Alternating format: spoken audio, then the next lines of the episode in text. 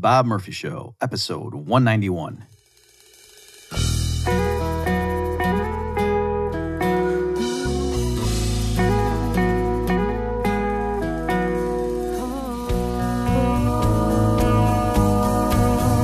There's a tidal wave coming. What you gonna do? Get ready for another episode of The Bob Murphy Show, the podcast promoting free markets, free minds, and grateful souls. It's your source for commentary and interviews conducted by a Christian and economist. Now, here's your host, Bob Murphy.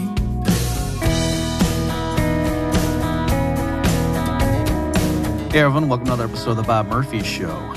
This episode is going to be devoted to the economics of Bitcoin, and specifically, I'm going to, as a, as an economist, just explain or clarify some of the issues regarding Bitcoin and its adoption, and what would it look like if Bitcoin eventually became a widely used money, things like that, and specifically the way I'll motivate this is to say I'm first going to critique the camp that argues that Bitcoin can never be a money because of the intrinsic value issue. I'm going to clarify that. But then I'm going to be fair and I'm going to go against the true believers, the Bitcoin maximalists, who basically argue if you ever spend your Bitcoins, you're being a fool, that sort of thing, the hodl forever camp. And obviously, folks, I'm exaggerating for rhetorical effect here. But just to clarify what, you know, what's wrong with that. And then in the third section of this particular episode, I'll just explain a little bit about let's call it portfolio theory and just to give a framework for how you would think through these issues and put it all together like hey what happens in the beginning if bitcoin is an asset that's appreciating rapidly because then that means nobody wants to spend it because it keeps going up so much. But then on the other hand how could it ever become a money if nobody ever spends it? But then why is bitcoin rising so rapidly if it's not eventually going to become a money? Like what's the point you know? So there's lots of weird things like that that i haven't seen too many people think all the way through. So in this episode i'm just trying to help clarify your own thoughts on this. So i'm not trying to convince you one way or the other. If you think bitcoin is a bubble and it's going to crash and peter schiff is going to be vindicated in the year 2042 more power to you. I'm just going to help you state your case perhaps more lucidly. And on the other hand, if you think Bitcoin's the wave of the future and everybody in 2042 is going to know it's the global currency, again, I just want to give you a, a, clearer framework to, to think through these issues and to make your points. Okay, so with all that out of the way, let's go ahead and dive into it. So, first, like I say, let me tackle this idea people who argue that, oh, Bitcoin is just clearly in a bubble because it's got no intrinsic value, right? As, as opposed to something like gold, where that's a commodity that has direct uses, industrial purposes, ornamental purposes. Bitcoin, all it is, is something that you hope goes up in value. It's the bigger fool theory that you're paying some money for it now in the hopes that you can sucker somebody else down the road into paying you even more for it. But when you ask what's driving that, what's the basis, what are the fundamentals driving Bitcoin's market price right now? Nothing. It's all smoke and mirrors. All right, so that's a typical claim. And since I already brought up his name, you know, Peter Schiff is the primary representative of this camp. By the way, let me just go ahead and mention I really like Peter's analysis on other issues. You know, I think he's a great person to just talk about like the problems with the Fed and to be able to communicate, especially to a, a lay audience, the problems with government and central bank policies in the last decade. But, but I, I do differ with him on the way he communicates his concerns about Bitcoin. Okay, so first and most obvious, and uh, people have been beaten to death with this thing, but goes ahead and, and I'll say it. In terms of modern subjective value theory, the value theory that replaced the old classical theory of value, you know, Carl Menger was one of the people, the pioneers of this so-called marginalist subjectivist revolution in economic thought starting in 1871. The phrase intrinsic value is nonsensical. Nothing has intrinsic value. Value is subjective, it's in our minds. Okay, now, if that were the only issue with people saying the reason Bitcoin is in a bubble is because it has no intrinsic value, unlike gold, which does have intrinsic value. I wouldn't really put too much weight on that. I mean, that would just sort of be a terminological quibble because we all know what somebody like Peter Schiff means when he says Bitcoin has no intrinsic value, other unlike gold, which does. All right. He means there's no non financial use for it. Whereas with gold, you use it for things. Like gold is useful to human beings besides the fact that it's a quote store of wealth or that it serves as the market's money or the free market money or whatever phrase you want to use. Gold, even in a state of barter, people like gold. And if you're familiar with the way economists, not just Carl Menger, but even like Adam Smith and people like that, explain the origin of money, that's the way the story typically goes. That we can imagine society before money emerged, and in Carl Menger's telling of the tale, certain goods were more saleable, or we might say marketable or liquid than others. They had a wider market. But why did they have a market in the first place? Well, because they were directly useful. Right? People liked eggs, they liked water, they liked diamonds, they liked gold for reasons other than speculation or uh, ease of transactions. And then, given that they had these original uses for them and there were certain markets based on people's subjective preferences, then things had relative exchange value. And then certain goods, because of their properties, were more convenient. That if you had like a, a telescope you were trying to bring to market and sell, and you really wanted some eggs in a state of direct barter, where you just just did what's called direct exchange, you would have to go find somebody who had a bunch of eggs and wanted your telescope. And what are the chances you're going to find that? So instead, what you would do is look around for anybody who wanted a telescope. And as long as they were selling something more marketable than a telescope, you might make that trade, assuming that the exchange ratio was decent. So, you know, you see somebody who's selling gallons of milk and wants to get a telescope. So you go ahead and trade with that person, get the gallons of milk because you know I'm much more likely to find someone selling eggs who wants milk than someone selling eggs who wants a telescope. Right. And that's the way you build up the explanation for the origin of money. And so the Austrian point and the reason Ludwig von Mises came up with what's called the regression theorem and said that any medium of exchange has to emerge from something that originally started as a regular commodity because that's the way the story goes. And that story, it wouldn't really work to say, oh, there's something that nobody used for anything, but they all recognize this would make a great medium of exchange. So let's all have, you know, one side of every transaction involve this item that nobody right now is using for anything. And that's problematic because it's not clear why anyone would do that, but also how do you know what the purchasing power of that thing should be at step one? You have no frame of reference. Whereas if you first have direct exchange, you do know, oh, yeah, ounces of gold that people are directly obtaining because they want to use it for industrial purposes or because it looks pretty. We know how many eggs an ounce of gold trades for from a state of direct barter. And so then that's the, the foundation, the starting point. And then once gold acquires what we would nowadays call a monetary value, then you know its purchasing power increases. But at least we had some basis of where did it come from in the beginning? What was the foundation? Okay there's some quote rational basis by which to start judging it based on fundamentals. Okay? So that's where you know people like peter schiff are coming from and where the austrians who say mises regression theorem shows bitcoin can't ever be a money because look at mises does say quite explicitly that it's unthinkable for a medium of exchange to emerge that did not have a prior history as just a regular commodity.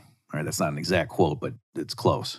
Okay, so those people aren't making that stuff up. So you can see how, coming out of that tradition, especially in the beginning, a lot of Austrian types were very skeptical of Bitcoin and said, this, this can't be. All right. And like I say, to merely dismiss those people because they use the term intrinsic value, I think is a bit of pedantic quibbling, that you know what they're trying to say, and that's a substantive point. If all the critics could say to those people is, oh, there's no such thing as intrinsic value, that really wouldn't be that big a deal. They could just say, okay, we'll patch up our, our terminology, but come on, our point stands. The issue is, can Bitcoin ever be a money, or is there something intrinsic to Austrian monetary theory and value theory that prevents that from happening? and the label you use isn't really that big a deal. Okay, so I think that that type of objection is misguided, and it's not just because of the unfortunate use of the term intrinsic value. I think there really is a substantive problem. So let me explain it this way, and I'm going to rely on Mises and Rothbard to make the point, since, like I say, so many people think that the work of Mises and Rothbard shows Bitcoin can't ever become a money. And specifically, what I'm going to do is point out that both Mises and Rothbard agreed that even though gold emerged as the market's money from an initial state where it was just a regular commodity, they both agreed that if gold should somehow one day lose all of its uses besides its role as a medium of exchange, it could still serve that monetary function. All right, so first I'll read from Mises. So this is from The Theory of Money and Credit, which he put out in 1912. Mises says Many of the most eminent economists have taken it for granted that the value of money and of the material of which it is made depends solely on its industrial employment, and that the purchasing power of our present day metallic money, for instance, and consequently the possibility of its continued employment as money, would immediately disappear if the properties of the monetary material as a useful metal were done away with by some accident or other. Nowadays, this opinion is no longer tenable, not merely because there is a whole series of phenomena which it leaves unaccounted for, but chiefly because it is in any case opposed to the fundamental laws of the theory of economic value. To assert that the value of money is based on the non monetary employment of its material is to eliminate the real problem altogether. All right, so Mises, of course, writing in his very formal style. But what he's doing there in his book, again, this is the book that the English translation of the title is The Theory of Money and Credit. So this is his work on monetary theory, where he inaugurates what's now called the regression theorem, incidentally, in this book. Mises is saying nowadays, writing in the early 1900s, there are still some economists who erroneously believe that the way you explain the market value of gold is by reference to its industrial and you know ornamental purposes. And he's saying no that's wrong. That doesn't that does not fit in with the modern theory of value. But also he's saying it dodges the whole question. What we're trying to do as monetary economists is explain why is it that gold has a higher purchasing power because it's such a good medium of exchange, because it's being used now as a money. How, how do we gauge or how do we as economists explain the height of that component of money's purchasing power that's due to its monetary characteristics? And so to say, oh, the, the way you explain the market's valuation of some good that's being used as the money is by reference to its non-monetary uses. I mean, he's just saying, well, you've just given up the game altogether. That's not what you're. That's not what we're trying to explain as economists. Okay, and again, so he didn't like knock you over the head with it, but from the way he wrote there, Mises is clearly saying, if money lost all of its industrial purposes by some accident or other, it still theoretically could serve as money whereas Mises is criticizing those economists of his day who think, no, it, it would immediately cease to be a money if if it no longer had those industrial purposes. Okay, so that's one example. Now Rothbard's, as usual, more or, or clearer about it, so you're you're sure exactly what he's saying. So let me go ahead and read from Rothbard. This is from Man, Economy, and State.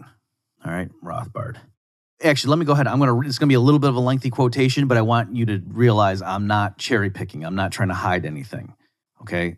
So I'm going to read a little bit of Rothbard talking about what the no intrinsic value crowd rests on. So you can see that, yep, Rothbard's with you on that point, but then show you where he goes with it. So this is Rothbard from Man Economy and State. Demand for a good as a medium of exchange must be predicated on a previously existing array of prices in terms of other goods. A medium of exchange can arise only out of a commodity previously used directly in a barter situation and therefore having had an array of prices in terms of other goods. Money must develop out of a commodity with a previously existing purchasing power, such as gold and silver had. It cannot be created out of thin air by any sudden social compact or edict of government. Right? So, so far, you know, the anti Bitcoiners are like, yep, Rothbard for the win. But hang on. He goes on to say, on the other hand, it does not follow from this analysis that if an extant money were to lose its direct uses, it could no longer be used as money. Thus, if gold, after being established as money, were suddenly to lose its value in ornaments or industrial uses, it would not necessarily lose its character as a money. Once a medium of exchange has been established as a money, money prices continue to be set. If on day X, gold loses its direct uses, there will still be previously existing money prices that had been established on day X minus one, and these prices form the basis for the marginal utility of gold on day X. Similarly, the money prices thereby determined on the day X form the basis for the marginal utility of money on day X plus one. From X on, gold could be demanded for its exchange value alone and not at all for its direct use. Therefore, while it is absolutely necessary that a money originate as a commodity with direct uses, it is not absolutely necessary that the direct uses continue after the money has been established. Okay, so I submit that if you fully digest what Mises and Rothbard just told you there, and particularly Rothbard, you will realize that Bitcoin has already surpassed that hurdle. That there is no longer any remaining issue about whether Bitcoin is viable as a money due to the regression theorem or Austrian monetary theory more generally. Okay, because again, I'm not going to get into this particular point right now because I want to talk about other stuff, but specifically what's going on is where the, the hurdle is, is something becoming a medium of exchange. It's not something becoming a money. Right. So a medium of exchange means people acquire a good not because they intend to consume it or use it in production themselves, but because they intend to trade it away for something else in the future. That's what makes a medium of exchange. Something is a money if it, number one, is a medium of exchange, and two, is widely accepted as such.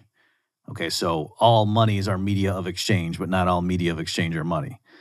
Okay, and so all the stuff that Mises and Rothbard there are saying about the threshold or the the roadblock on a good being coming adopted eventually is it needs to have had a prior history as a regular commodity to become a medium of exchange.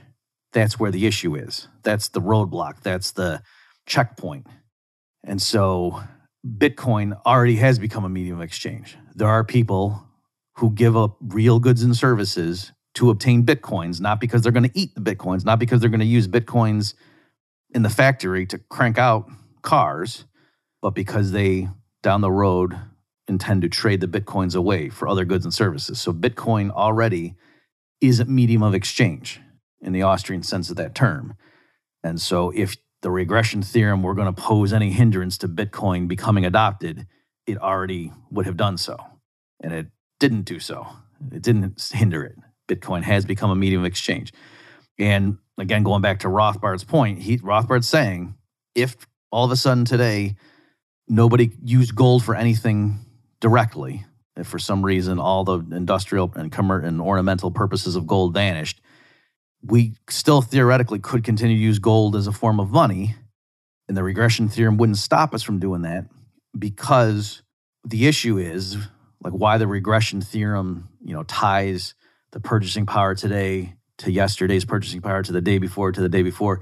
And then you keep going and ultimately you stop when you get back to barter. So the, the purpose of the regression theorem and linking it back to an original state of barter where the commodity in question was used directly is just to complete the explanation. Otherwise, there's an infinite regress. But the important thing is for people to today to know how to form expectations about the purchasing power of this thing tomorrow, they just need to look at its purchasing power in the immediate past.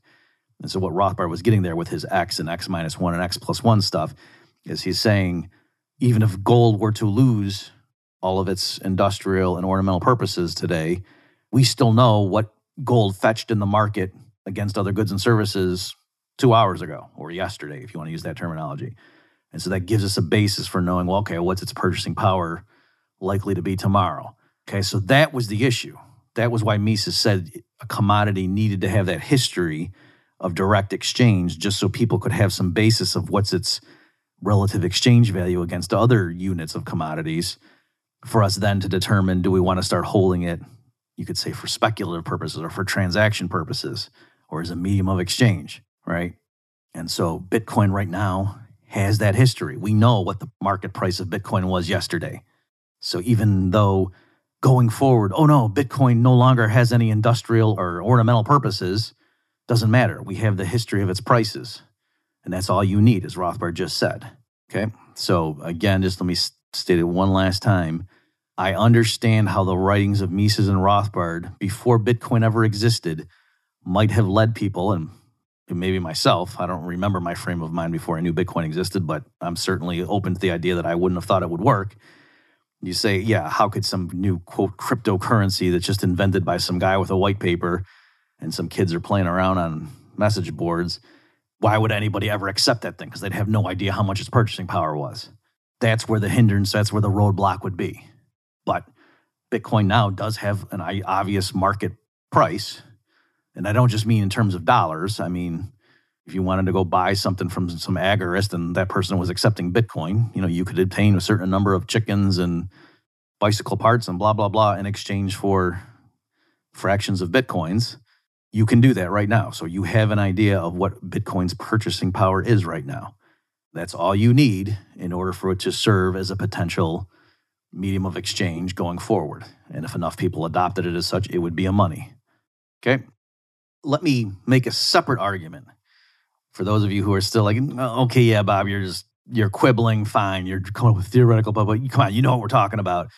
Gold has this solid foundational pricing. We can think about where does its value derive from ultimately. It makes sense that gold is worth something, whereas Bitcoin, come on, it's just a total bubble.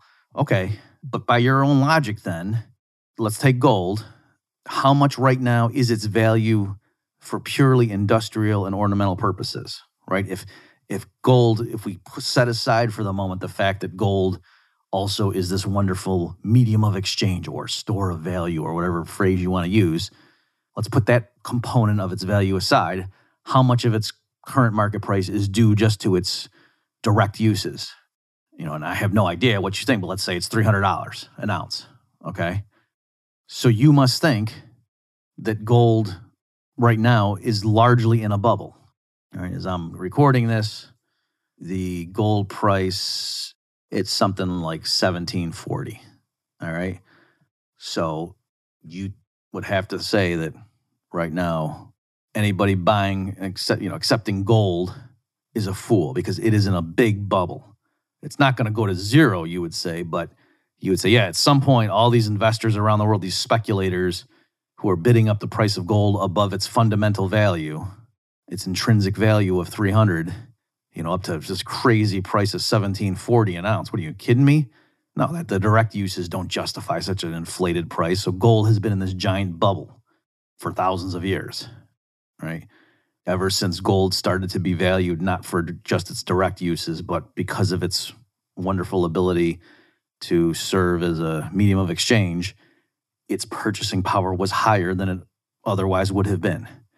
And so, using your framework, the way you denigrate Bitcoin, you should also be saying that gold has been in a bubble for thousands of years, and you're a fool if you get into it now because eventually it's going down to its fundamental value, which at today's price levels is about $300 an ounce. So, anybody paying more than $300 an ounce for Bitcoin, or sorry, for gold, is just setting yourself up for heartache, right? Would is that how you want to talk? I mean, if you do talk like that, that's consistent at least, but that's not usually how the Bitcoin critic, who's a hard money enthusiast, talks. That they think gold is solid and they don't think that component of gold's current market value that's due to its role as a medium of exchange represents, you know, silliness or a bubble or just, you know, oh, that's that's the madness of crowds. And you know, who knows, that's the bigger fool theory no, they think that anchor, that foundation of the, I just made up the number $300 an ounce because of its direct uses, then is the basis upon which its much higher market price can be supported, quote, rationally. And I'm saying you can do the same thing with Bitcoin. It's just the anchor price happens to be zero. And then going up $50,000 above that, that's all due to, oh, yeah, that's because of Bitcoin's role as a medium of exchange. And that's why it's valued there. That's that component of its value. All right. So there's no qualitative difference there. Folks, let's take a break from the discussion to remember that Nobel laureate economist who has a column with the New York Times. That's right, it's our good friend Paul Krugman. Believe it or not, Krugman has not reformed his ways. Arguably, he's become worse since Tom Woods and I discontinued our famous podcast, Critiquing Krugman, first weekly and then bi weekly. But you know what? You can still recapture some of that zeal for truth and skewering that you came to love when you listen to the podcast if you go get the book, Contra Krugman. And to be clear, it's not a transcript of those episodes. These are columns that I wrote over many years critiquing Krugman, and there's a whole list of different subject areas. It's not just Keynesian economics, it's also climate change, all sorts of stuff is in this book. In fact, when I read the initial manuscript, uh, you know, looking for typos and stuff like that, when I was done, I, I just thought, you know, should we just hang up the show here because what more needs to be said? I almost felt bad for him. It was it was pretty brutal, and uh, at this point, we have stopped the show. So maybe it was prophetic. To get your hands on this book, go to ContraKrugmanBook.com. I think you're going to like it. All right, moving on. Let's turn now to the HODL or HODL. I don't know how you guys pronounce that term, H O D L, forever people that, you know, and again, I realize here I'm exaggerating for comic effect, but there are some people that the way they write and talk about Bitcoin, you know, big Bitcoin enthusiasts, anytime somebody says how they sold some off, they're like, oh, what are you doing, man? You should have held. And I want to just let's think this through. All right. Logically, it can't be that if you really understood Bitcoin and its promise, you would never sell it. You would always just buy it and never get rid of it, because then that would be tantamount to not owning any, right? Logically speaking, if you obtained your Bitcoins or fractions, depending on your wealth, and then you knew I am sitting on this forever because this is just going to keep going up and up and up. And oh, I'm, I'm never getting rid of this thing. Well, then that's um, almost the same thing as you just not having it if you're never allowed to sell it. Now, the slight exception there is you could technically borrow against it using it as the collateral for a loan. But even there, technically, the only reason somebody would lend you money against it is that they know if push came to shove and you defaulted on the loan, they could, you know, seize those things from you and then sell sell them. Okay, so if you are saying I'm never getting rid of the bitcoins that I'm now taking into my possession, then what good are they? The point of you acquiring bitcoins is that at some point you will get rid of them. That's what they do for you. That's the point, as opposed to you know, you, the point of buying bottled water is at some point you're going to drink it. The point of buying a house is you get to live in it or you can rent it out for income. All right. So, yes, the house might also gain in value, and the bottled water, if you're anticipating a Mad Max scenario, might jump in price. And maybe you're saying, no, the reason I'm getting so many bottles of water, yeah, I'm going to drink some of them, but also when uh, Kamala Harris declares herself dictator and everybody needs bottled water, then I'm going to be the warlord of my neighborhood because I have all the bottled water. Okay, that's fine too. But again, the point is you're going to use it for something or you're going to give it away to somebody who is going to use it that's the point of acquiring assets is you know, what, what's the, what are they going to be used for and so i'm saying when it comes to bitcoin the only thing ultimately that explains why are you giving up real goods and services now for this thing is because you intend to sell it down the road and so it can't be that you think no no you're a fool you don't really appreciate bitcoin and how good it is if you have plans of getting rid of it when the price gets high enough because that, that to me that shows you didn't get what it is and I'm just pointing out, like, no, literally, if you if you literally implemented your your philosophy, then that means you're never going to benefit from it. Okay. Let me just walk through another little analysis here. Let's a quick little thought experiment to make sure you're thinking about this right. Suppose you had an asset. It doesn't have to be Bitcoin. It can be anything. It can be a stock. Suppose you had an asset that was guaranteed to increase by a factor of 10 every year forever right? Every year, this thing would go up 10 times. However, you can measure it in dollars, you can measure it in bitcoins for all I care, right?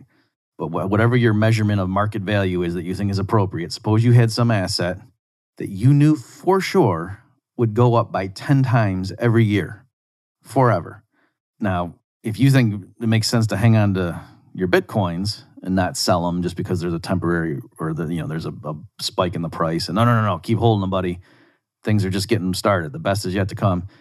You would think surely for this asset that I just supposed that you would never want to get rid of that thing, right? And I'm saying, no, that's actually not true. I'm guessing. And again, if it were true, then it would just show how silly you're being. That what's the point of holding some stock, for example, if you never sell any of it? Okay, so let's say, just walk through the numbers here. You buy this, let's say you put $100 into it. I'm going to use dollars just for convenience. You can change it to Satoshis if you want, if that's the way you think of wealth being denominated in terms of market value. But fine. Let's just say dollars. Okay, you put $100 into this asset that by construction, by stipulation in this thought experiment goes up 10 times every year. Okay, so at the end of the first year, you have $1,000, right? Because it went up by a factor of 10. Your initial 100 turned into 1,000. And you still sit on like, no, no, I know this thing's going up 10 times every year. I am just going to be disciplined. I'm a low time preference kind of guy. I'm just going to sit back and let this thing ride. I'm going to hodl it. All right. The end of the second year, it's worth 10,000. The end of the third year, it's worth 100,000. Fourth year, it's worth a million. At the end of the fifth year, it's worth 10 million. At the end of the sixth year, it's worth 100 million. Okay, now let me stop. Are you telling me six years into this thing, when your initial $100 is worth 100 million, that you're still not going to sell the tiniest bit of that stock? Right? Like, so if you originally bought whatever, 10 shares, you're not going to sell 1% of one share at least. When you're sitting on something that now has a market value of 100 million you're still going to be going to your regular job where your you know boss yells at you every other day or something. You're, you're still going to be driving your beat up car. You're you're not going to start eating nicer food and getting nicer clothes when you're worth 100 million dollars. And the thing too is given that it's going to keep increasing so much you know that if you were to spend you know let's say a million you would just need to wait a little bit in order to recoup that. If you understand what, what I'm saying there, that just spending a million dollars on consumption, you know, buying a nice house somewhere, buying a nice car, getting a new wardrobe or whatever, just spending a million dollars, boom, for yourself. Get yourself, get yourself something nice. That when you have a hundred million and you know one year later that's going to turn into a billion, I'm saying if you just calculate by you consuming that 1 million, all you've done is push back the various dates at which you will have a certain target net worth a little bit. Here, let me actually just compute it just so you make sure you get my point. Okay, so for example, if you start out with 100 million and then you decide to spend 1 million of it, so now you're down to 99 million, you just have to wait 2 days. If I've done the math right, you'd be back to 100 million. Right? If you take the fact that it, it goes up by a factor of 10 over the course of a year. And then you break it down into okay, so how much per day is the percentage appreciation, the growth rate? right?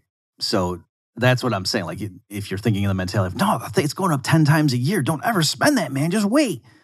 Another way of looking at it is right, because it's rising so rapidly and you know it's going to, you can afford to go ahead and spend a million dollars today and you will recoup that. You'll be back to where you started in terms of your financial wealth in two days. And so, you know, really, are you just going to continue to deprive yourself when you're currently worth a hundred million and you know you could blow a million of it, getting a house and a car and fancy clothes and whatever, eating your weight in sushi, and all you'd have to do is wait two days and you'd be back. You would have recouped that million. Really? so that's you know the way I think you should think about this. And now let me be clear some of you are going to say, Yeah, you're right, Bob. I'm going to start spending some of my profits. I've been sitting on these Bitcoins for eight years and you know, it's time I live large. And then down the road, you're going to get mad at me and say, Bob, I can't believe I went and went on a vacation. And right now, I would be worth an extra $2 billion if I hadn't listened to your stupid profligacy. All right. So I'm not telling you what to do. I'm just pointing out that the mere fact that you are certain something is going to keep going up for years and years in the future does not mean you should never sell off any of it in the interim. Okay. Now, the last chunk of this episode, let me just walk through some of the standard analysis that financial economists use when it comes to modern portfolio theory. I guess if you want to put a label on what this is and apply it to the case of Bitcoin.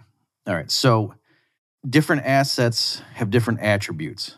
So, something like you know, just, just viewing them as asset classes. All right. So uh, if you hold stocks, what's what's the pros and cons? Well, especially if it's if it pays dividends, right? So some stocks, if you hold them, the company periodically when it you know has profits, it goes ahead and then you know pays its creditors and then pays the employees and blah blah blah, pays for the resources it uses up, and then it's got some net income left over, and it might choose to distribute some of that in the form of dividend payments to the shareholders.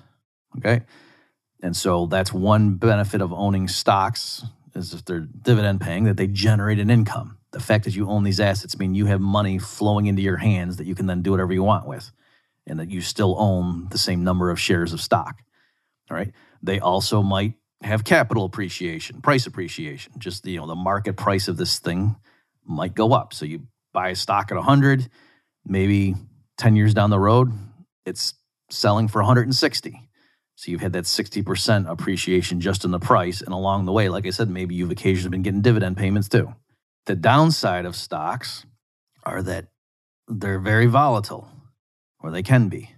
Right? There's nothing you buy at 100 today, the thing might go to basically zero if the company is unprofitable and you know all of its assets get seized by the creditors.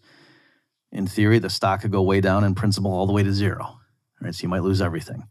And just more generally, you might have a there might be a bad year and you know the, the s&p 500 was down something like 40% at one point in 2008 so even someone who had a quote diversified holding of stocks in the us could have seen their portfolio down 40% at one point and that just you know to, for that to happen in a matter of a few months is pretty risky right so you don't want to have all of your assets in stocks because they could just drop on you like that you couldn't you can't depend on them all right, what about real estate?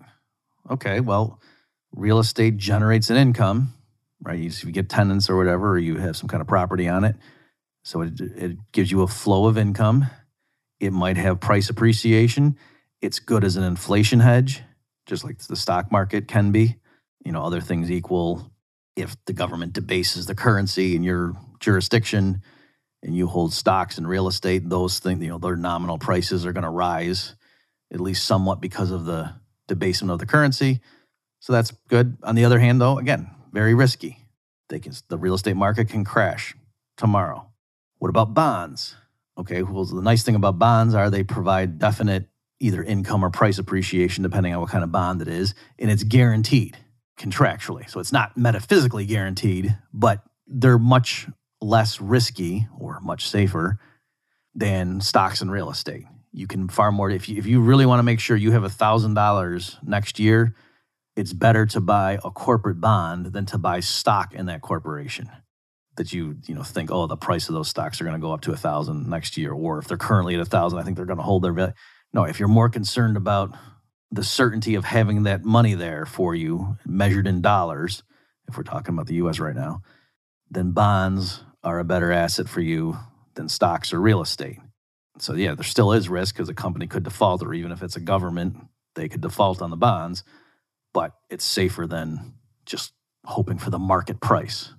On the other hand, even there, it's not as safe as actual currency because you put a thousand dollars into a bond that you think is going to be, you know, because they're going to give you a thousand fifty next year. So for a five percent rate of return, if all of a sudden two months after that deal when you bought the bond for a thousand, you really need cash, and interest rates have risen in the meantime, you might not be able to sell it for a thousand dollars. You might not even be able to get your original money back, even though if you're willing to hold it for the full 12 months, you're going to get 1,050.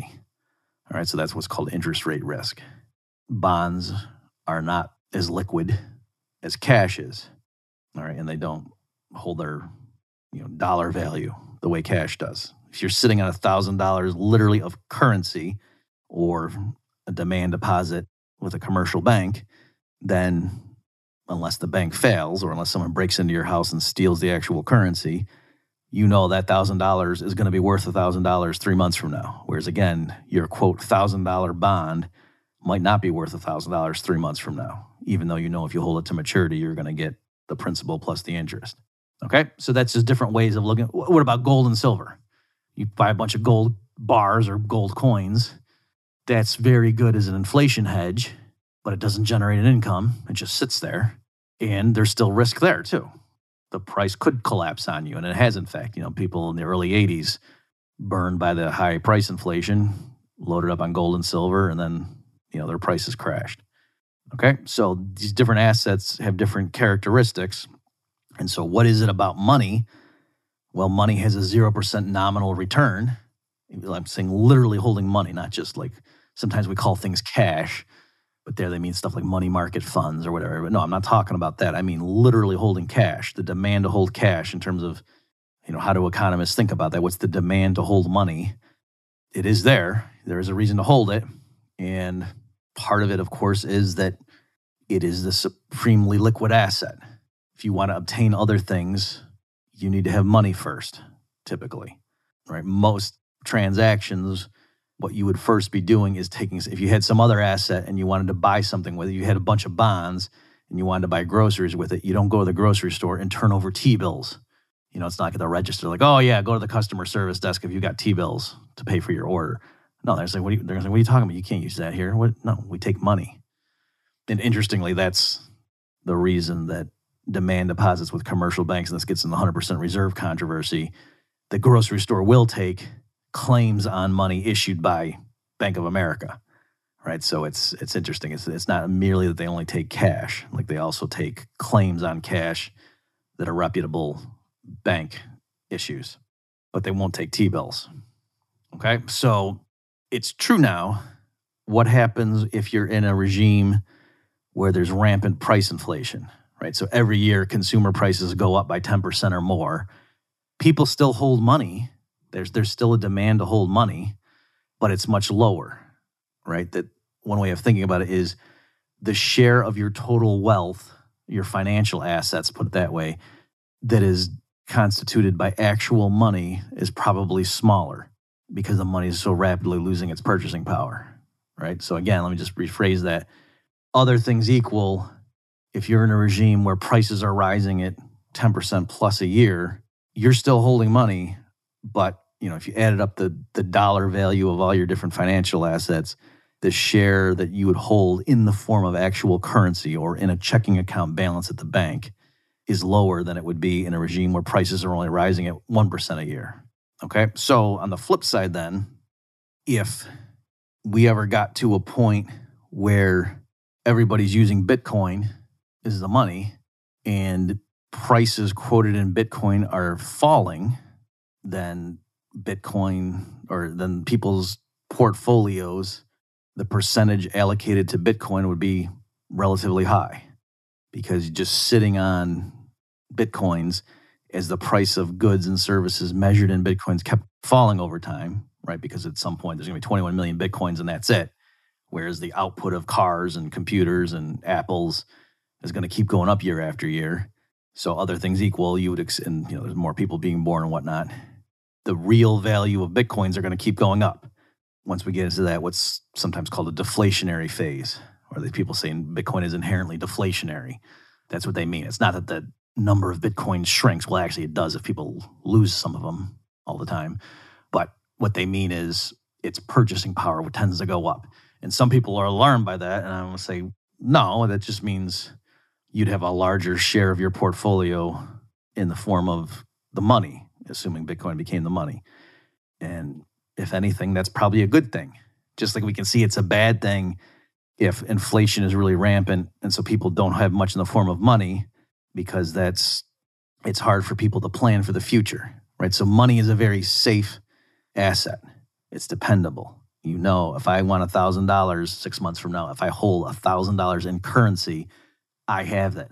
Whereas other assets, that's not the case.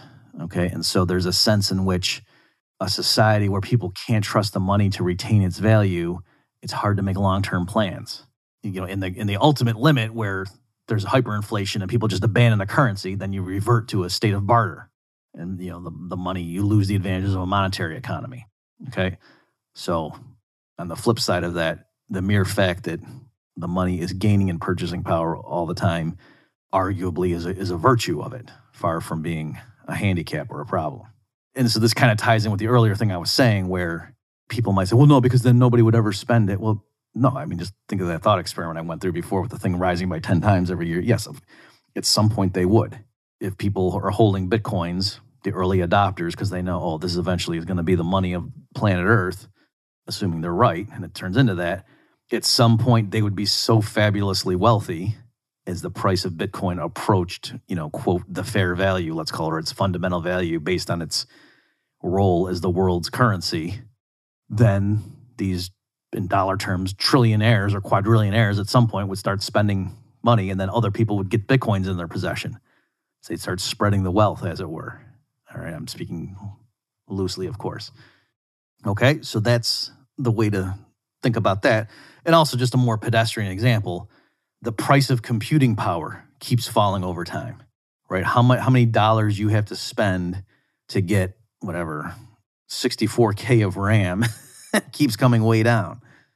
I, I remember when I was a kid in the 80s and we got it was a Tandy 1000 was our home computer and I think it started out with, we got 128k of RAM and we loved it and then I convinced my dad cuz I wanted to get some computer game that required 256k and we splurged and we got the upgrade the card that got put in and it was 640k of RAM. Can you imagine man, that that machine was humming, the graphics were better, it was great. I mean, and now like that's you know just laughable. The idea that the RAM on my entire system was 640k, not megabytes, mind you, k, and I loved it. All right, and it wasn't like that machine back then was two dollars. I don't remember how much it was, but it was more in dollars than than I think you know a cheap old laptop today is. Okay, so I'm saying even putting aside price inflation, like the fact that they're printing up a lot more dollars. Still, the amount of dollars you have to hand over to get a given amount of computing power, whether you want to do RAM, like that's memory, obviously, or megahertz or something in the processors. I'm saying if you have an objective metric of computer power that has become incredibly cheap over time and it's continually falling. So, using the logic that some people use to say why Bitcoin can never be a currency, you would have to argue nobody ever buys a computer because every time you're about to go buy a computer, you're about to spend $2,000 on a computer. Well, no, wait. Because if you just waited a year, that same $2,000 would get you a much better machine. But then the same would be true next year. And so nobody ever buys computers because they just keep getting cheaper. The, the purchasing power of money relative to computing power keeps going up. And so therefore, do we conclude that nobody ever buys new computers? No, we don't conclude that. Right. And it's not a bane of our existence. Like, oh, a free market computers would have worked, except they keep making so many improvements over time. Progress is so rapid that that's why the whole industry collapses with no revenue. Does anyone talk like that? No. All right. And so, likewise, the fact that humanity is sitting on a currency, namely Bitcoin, that stays constant in the number of units and output, real output and goods and services keeps going up every year, that's not spelling the death knell for humanity. Like, oh, maybe it could have worked if we had a stable currency and just constant output. But the fact that we keep getting more cars per year, why would anyone ever buy a car? No, that, that doesn't follow, right? Okay. Also, let me just mention perhaps another way of thinking about this. If people are hodling and they're sitting on their bitcoins and the price keeps going up, like, oh, right now it's 50,000, next year it's 60,000, then it's going to go to 70 and 80 and 90, and it's just going to keep going up, woo, and we're all just sitting there loving it. Spencer Schiff keeps tweaking his dad on Twitter. It's great. Well, the reason it keeps going up, what does that mean? It means some people on planet Earth are still exchanging some of their bitcoins for dollars or for other currencies, and they're doing the exchange ratio to compute for us what's the right now, what's the market price measured in dollars of bitcoins. Okay. That's what it means when the price keeps going up. There are transactions that are telling us what the current going price is.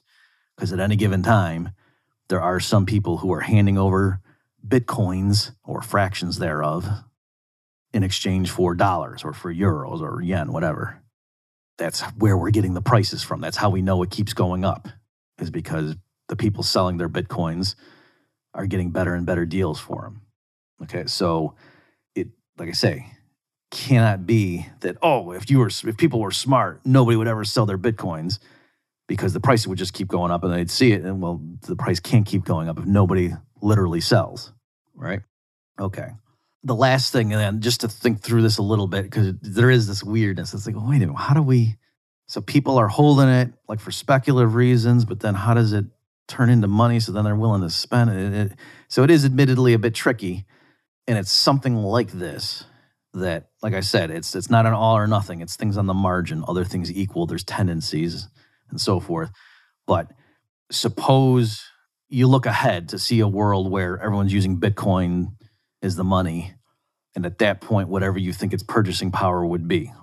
And you know, you can run the numbers and say, ah, well, if Bitcoin were to serve as the medium of exchange for all of Earth's transactions, if, if the existing, you know, if the 21 million Bitcoins had to be distributed in such a way to facilitate all the transactions, and then you can, you know, calculate what would what would be the implied price of a Bitcoin right now. You know, so people can do that kind of quote fundamental analysis to try to come up with a ballpark figure of what they think the ultimate ceiling on Bitcoin would be.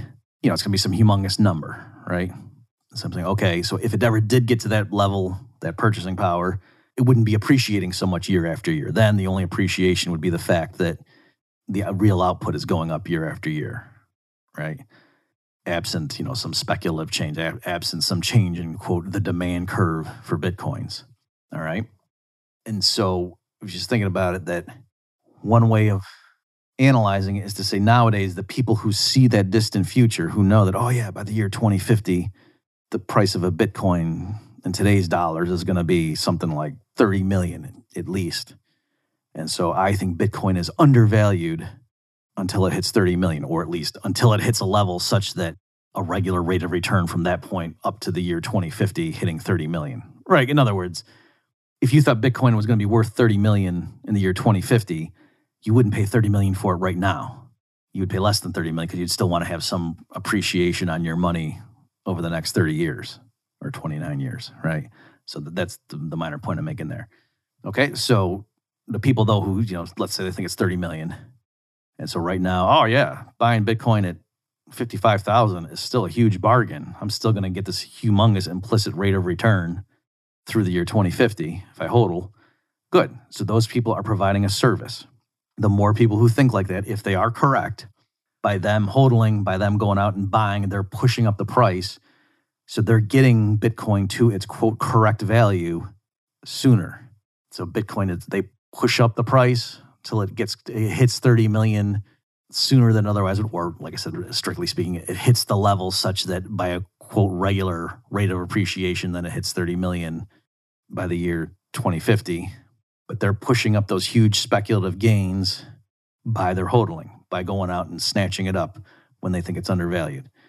And so they're speeding along that process. They're they're bringing Bitcoin to where it quote should be, and then by that, by getting those big price appreciations out of the way sooner rather than later, they bring forward in time the point at which people can then more comfortably start exchanging bitcoins for goods and services. It can get through the speculative phase and it being held as an asset, as, as a speculative asset, and then transition to its role as a medium of exchange.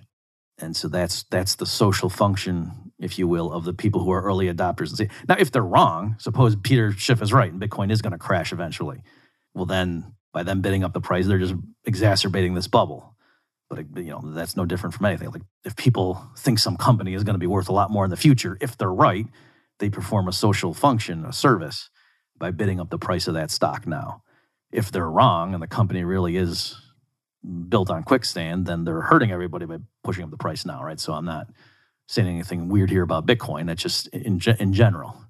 Speculation is good if it is profitable, if it moves prices towards where they should be. And that's what the social function of the Bitcoin holders is. And so, in that context, then, I'm saying what has to happen is they snatch up the Bitcoin now, they push up the price, but then as the price gets higher and higher, some of them engage in, quote, profit taking, and they start selling off some portion of their Bitcoin holdings, you know, denominated in Satoshis. I don't mean dollar amounts. I'm saying like they originally had whatever, eight Bitcoins, and now they sell off some of it. So now they only have 7.2 because, wow, the price keeps going up and up, and I'm going to live a little, right? So as they do that, you know, they, they absorb all the existing stock. And then as they sell it off, as the price keeps skyrocketing, they're then distributing some of the existing stock of Bitcoins among more human beings. And so, again, they're performing a very useful social function by identifying the future money of planet Earth, speeding along the process by which it can be adopted. And then they go ahead and dole it out to other people. Say, okay, here it is. We were right. This is the money now. Everyone, you know, more of you are agreeing and like, yeah, yeah, we agree. And then here you go. But I'm not just going to give it to you. You're going to give me some cars for it or houses, whatever. Okay, so that's one way of thinking about how this thing works. Again, if they happen to be correct and Bitcoin is the wave of the future. That's the way to think about how this would work. So there's nothing unpatriotic about selling off your bitcoins over time as the price skyrockets and quote profit taking. That needs to happen in order for it to then transition to its role as the globe's medium of exchange if you think that's what it's going to do. Okay, well, that's a good place to wrap up. Last thing I'll mention if you want to learn more about how Bitcoin actually just works mechanically, like what's the, the math involved, and, and we start out with a very simple analysis and then we just keep adding layers of complexity so you can take it as far as you want. I would recommend the intro that Silas Barta and I wrote several years ago, and you go to understandingbitcoin.us to download that free PDF. And uh, if you find it useful, there's instructions in there about how you can donate some Satoshis to Silas and me. Uh, a little something uh, the effort. Thanks, everybody. I'll see you next time. You've just experienced another episode of The Bob Murphy Show, the podcast promoting free markets, free minds, and grateful souls. For more information and to subscribe to this podcast, visit bobmurphyshow.com.